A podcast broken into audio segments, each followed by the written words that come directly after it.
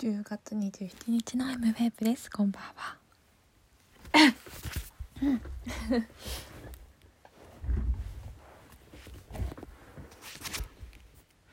日曜日といえばラジオっ子。ラジオっ子フライデー。ラジオじゃないテレビっ子フライデーで伊田店を見て初耳学でパリコレ学を見てで、まあ、大抵プラス関ジャムをちょっと見るみたいな関ジャムをちょっと見る。そんな日曜日を送っているんですけれども。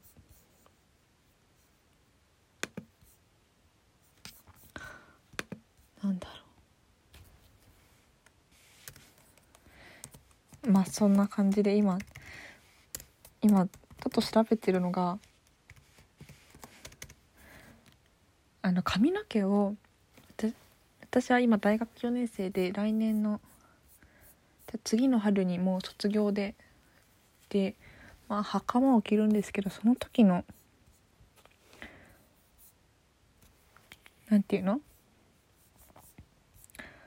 髪型をどうしよう問題があってでまあなんか袴髪型とかで検索するとなんか時代関係なく出ちゃうんですよ。なんか結構平成の初めの方っぽい写真の髪型とか。それはそれはちょっとなあなんて思ってでそうだっつって乃木坂振り袖で検索したんです。そしたらやっぱ全部可愛い女の子が出てて今今っぽい感じの髪型なんですけど。やっぱねでも髪あんまみんなちゃやっぱアイドルだからアイドルだからいやこの髪型ちょっとできないよねっていうのが多くて多くてどうしようっていう。とこなんですけど。で私5月6月か。6月に髪を切った時になんだっけ？髪をすいちゃうと跳ねちゃうからすかないでなんか違う髪型髪の切り方をするって言われてこれは新しい最新の髪型だとかって言われて切ってもらったんですけどでも調べてみてもなんかよくあれは結局何だったのかよくわからなくて。何だったのでしょうか。でもねどうしよう。うん。